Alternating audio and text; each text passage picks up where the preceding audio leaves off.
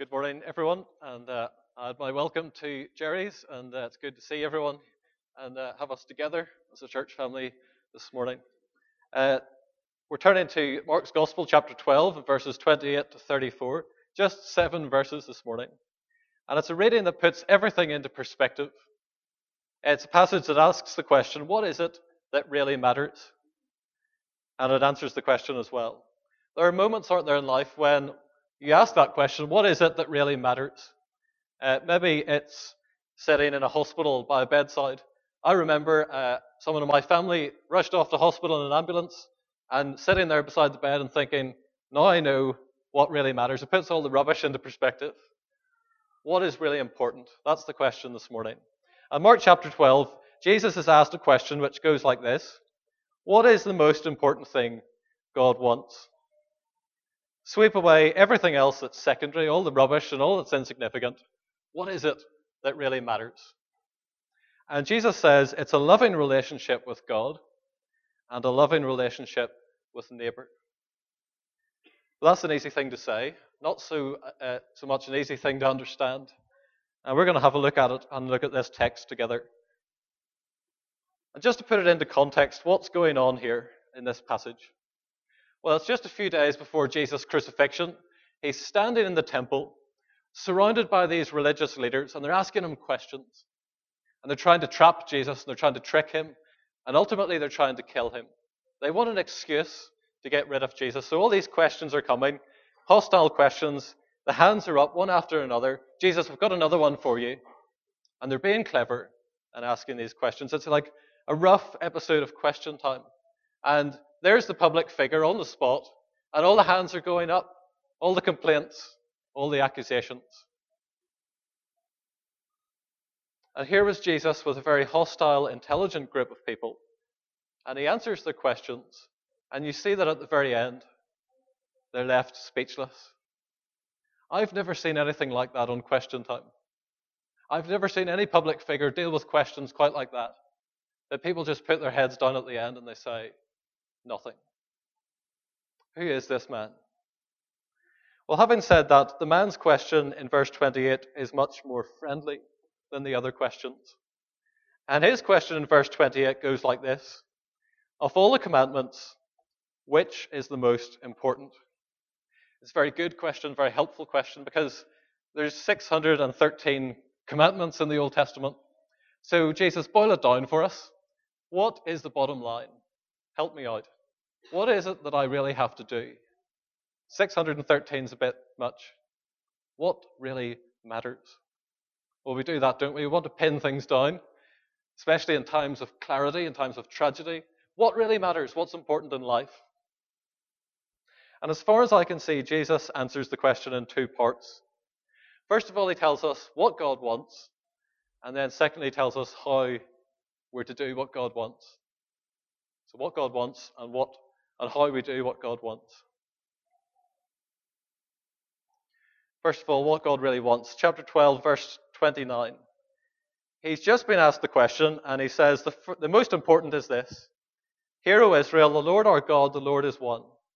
Love the Lord your God with all your heart, and with all your soul, and with all your mind, and with all your strength. The second is this love your neighbor as yourself. There is no commandment greater than these. So here's the question What is the most important command? And Jesus says, Love God and love your neighbor. And many people would say that is excellent. That is very good. Maybe we'd leave the God bit, that's sort of unnecessary. But loving neighbor, certainly, very good. Life's all about love. That's what matters, really. Yes, Jesus, we agree. But I want you to notice that it's not what Jesus says. He doesn't begin with a command at all, does he? In fact, he begins the answer with information about God, which is really surprising. These people uh, came to Jesus before this and they said to Jesus, just tell us what is the, the things that we need to do to please God? A sort of guarantee that we'll have a life beyond this one. And Jesus says, You don't have to do anything. Just believe what I tell you. And they go away disappointed. It's like people coming up and saying, What check can I write for God? Just tell me the amount. What do I need to give? And Jesus says, No, I want you to read the check that God has written for you. So Jesus doesn't begin with a command, with what you need to do for God. He begins with information about God. He says, Hear, O Israel, the Lord our God, the Lord is one. Basically, Jesus is saying to these people, Look, I don't expect you to love God with all your heart, and I don't expect you to love your neighbor until you know who God is, until you have this information that you need to know. Now, I know that everyone here watches Take Me Out. There's no need to pretend that you haven't seen it. I know that you do watch it, and uh, there's nothing to be ashamed of. Now, in this show, uh, they've got maybe 20 or so girls lined up behind some lights, and they get this guy out to the front, and uh, you know the catchphrase, don't you? No likey, no lighty. That's it. Absolutely right. Don't pretend that you haven't seen it. And uh, if these girls like this guy, this hunk standing in front of them, they keep their lights on, and if they don't like the look of him, they'll put their lights off, and at the end, one of them gets to take him off on a date. Now, when this guy walks out in front of these 20 girls, or whatever, what is the first thing that happens on the show? Well, they ask him questions, don't they? And they say, Well, where are you from? What do you do for a living? What's your sort of party trick? They need to get to know this guy if there's any hope of a relationship. If they're going to fall in love with this guy, they need to know things about him. And Jesus says, you know, if you're going to love God, you need to know things about him. So he starts with information about God, not a command. And what Jesus does is he takes us back into the Old Testament uh, to a book in Deuteronomy, and he quotes a little bit of it. And he's trying to explain this to us, and he says, you know, it's all about what God has done for his people. That's what Deuteronomy was about. Looking back at how God had made his people, looking back at how God had saved his people, and therefore how his people were to love him. And Jesus quotes this, and he says, Before I tell you about you loving God, I want to tell you about God loving you. So he says, Hear, O Israel, the Lord our God, the Lord is one. And what's Jesus saying? Well, amongst other things, he's saying that God is unique. God is the one God. Out of all the gods out there, he's the one that you should fall in love with. He's the Lord. Forget about all the other things that you rely on. And we mentioned some of the good things in life, didn't we, earlier? Like family, chocolate, and uh, food, and things like that. We rely on some of those things, don't we? Look for love in some of those things, and it is, we do get love and family. But what is most important? What really matters when you boil it all down? There is only one God, one Lord. And actually, more than that, verse 29, it says, He's our God. The Lord, our God. He's the one who's not just out there and distant, but He's the one who comes looking for relationship with us. He's the one who brought His people out of slavery to have a relationship, to begin a covenant. He's the one who initiates relationship, even when we don't. And He's the one who keeps the relationship going because we can't. And He does this at great cost to Himself and there's very little in it for him. But he's our God, and we're his people. Jesus is saying, You don't need any other. There isn't any other one. He is everything you need. And therefore, if you give him your heart and give him your mind and your soul and your strength, you're honoring him, aren't you? Because he is the one God, and you're recognizing him as the one God and not all the other stuff in the world that it is good stuff and He's given it to us as a gift. But don't rely on it and love it more than Him. One God, one heart, one God, one mind. So before Jesus talks about commandments, Jesus says, I'm going to give you information about God, who He is and what He's done. Who is God before you think about what He commands? What has He done before you think about what He wants? And you know, this uh, weekend of real life stories that's coming up, uh, we're going to be telling people who God is and what God has done, not what He wants them to do. We don't want people to think that the church is just here to moralize and to moan about all the stuff in the world. We're not here to give them commands to obey. We're here to give people a God who loves and a God who's done things for us. So Jesus starts with grace, not duty. Yes, we have a duty to love God, but we'll only do it if we know what He's like and what He's done. And Jesus' message about God's initiative in loving us before we love Him is not asking us to start the relationship or invent the relationship. We're simply asked to respond to it, to accept it, to deepen it. That's what God really wants. And here's how it works when you realize that God loves you, it starts to change your heart. It's a little bit like the sun. You can't really spend any length of time in the sun without it changing you, can you? The, the tan that you lost over the winter, it starts to come back bit by bit as you sit in the sun. The love of God is like that. You cannot spend any length of time experiencing God's love without it changing you. And you find that you start to love Him and you start to love other people.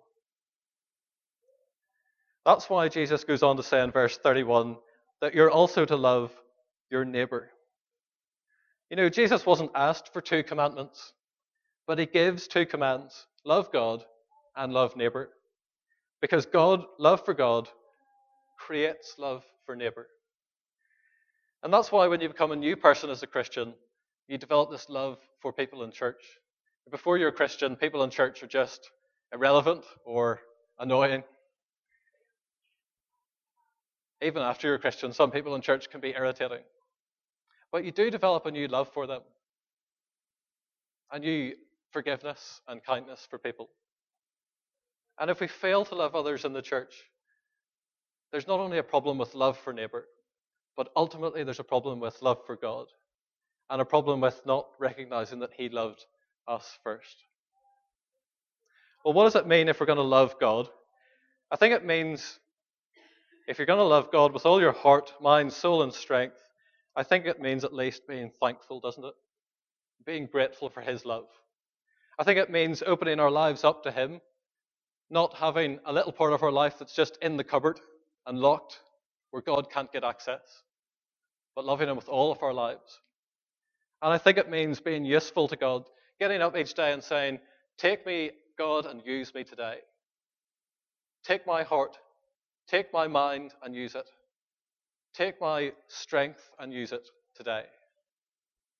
And what does it mean to love your neighbor as yourself? Well, we know how to love ourselves, don't we? We find it very easy to think of ourselves and what will benefit me. So think about what will benefit your neighbor and care about them. Jesus gets a question that's all about duty and he answers it with the gospel. Uh, it's as if this man comes to Jesus and he says, Tell me what God wants me to do for him. And Jesus responds, I'll tell you what God has done for you. What God really wants, He wants you to first of all respond to His love for you. And secondly, and very briefly, how do we do what God wants? This is verses 32 and 34.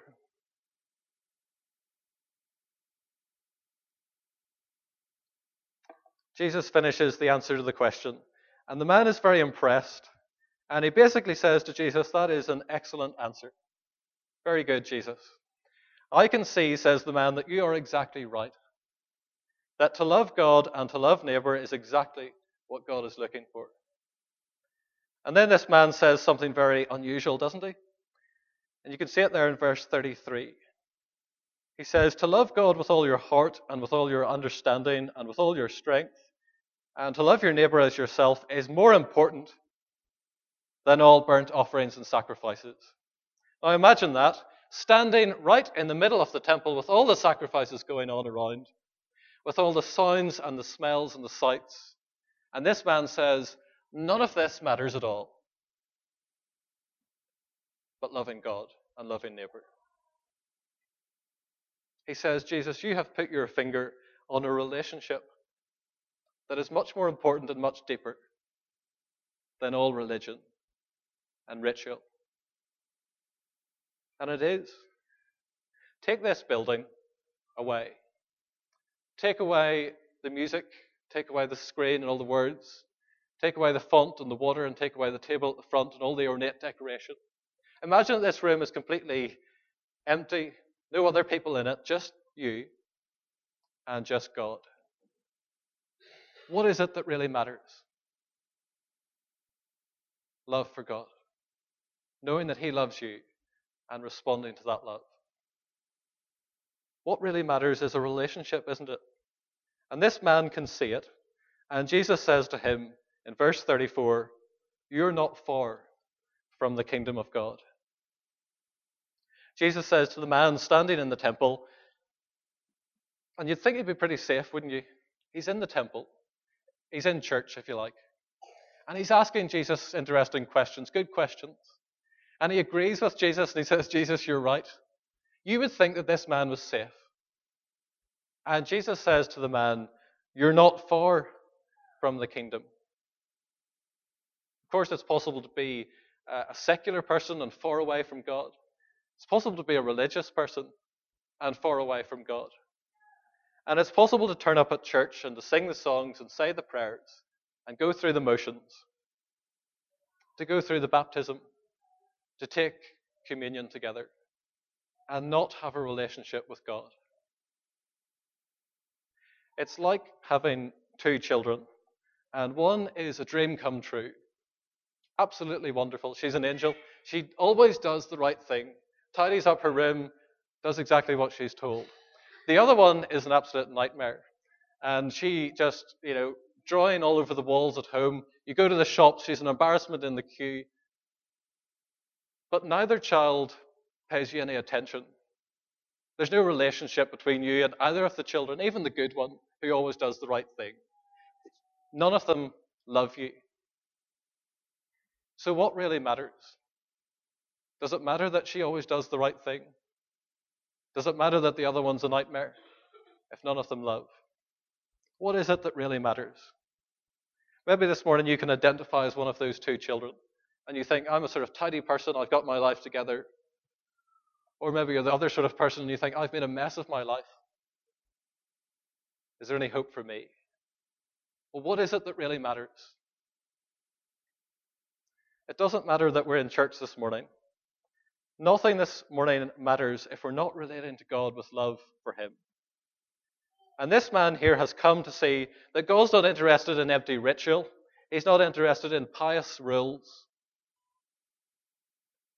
When we baptized Ellie Grace just a few moments ago, we prayed for her that she would grow up to love God.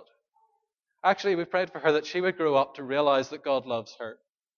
Because to be honest with you, God's not so much interested in the water that was sprinkled on her head.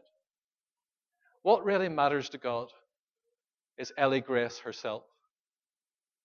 He loves her, and he wants her to love him. And this man has come to see that God is like a man down on bended knee, and he says, I love you. Will you have this relationship with me? And Jesus says to the man, You're not far from God. You're not far. He's not saying that with a tone of like, you know, just not good enough. Try harder, not good enough. No, he's pleading with the man and he says, You're not far. I want you to come in. Come closer. Please. You're not far. But Jesus will not mislead the man outside the kingdom. He's not going to say to him, You know, you're a nice man, you're a nice bloke, all is well. He won't say, You're standing at the front door, that is absolutely fine. No, Jesus wants the man in. He says, You're not far. Come in. Step across the line. God loves you. Will you love him back? So, what does God want? He wants us to love him. How do we do that? How do we come in? How do we respond to this invitation? I wonder if anyone could answer that question. Because we've read Mark's gospel over the past number of weeks, and you remember how it began. The kingdom of God is near. Repent and believe the good news. In other words, you step through the door and you say to God, Look, I admit that I've been sitting on the step. I admit that I've been ignoring you all this time. I may have been like the, the girl with the, the devil marks. Or I may have been like the girl with the little angel marks. I may have been living a life that was perfectly good. But actually, I don't love you. But I've realized and I've heard that you love me. And I don't deserve it. But I'm responding to your love this morning. And I'm coming in. And I'm coming home. And that's it. You're in. And you're home. That's what really matters to God. That He loves you and you love Him back.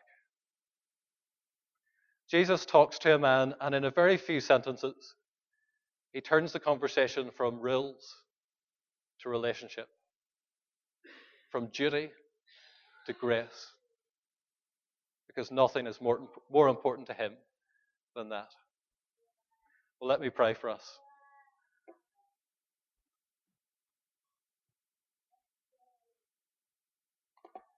Our Father, we thank you that you loved us so much that you sent your only Son into the world, that whoever believes in him shouldn't remain outside your kingdom and perish, but come in and have everlasting life and know you as our Father. We pray that that would be true of us this morning, each and every one of us, that we would know that you love us and respond to your love with all of our hearts and our minds and souls and strength. In Jesus' name, amen.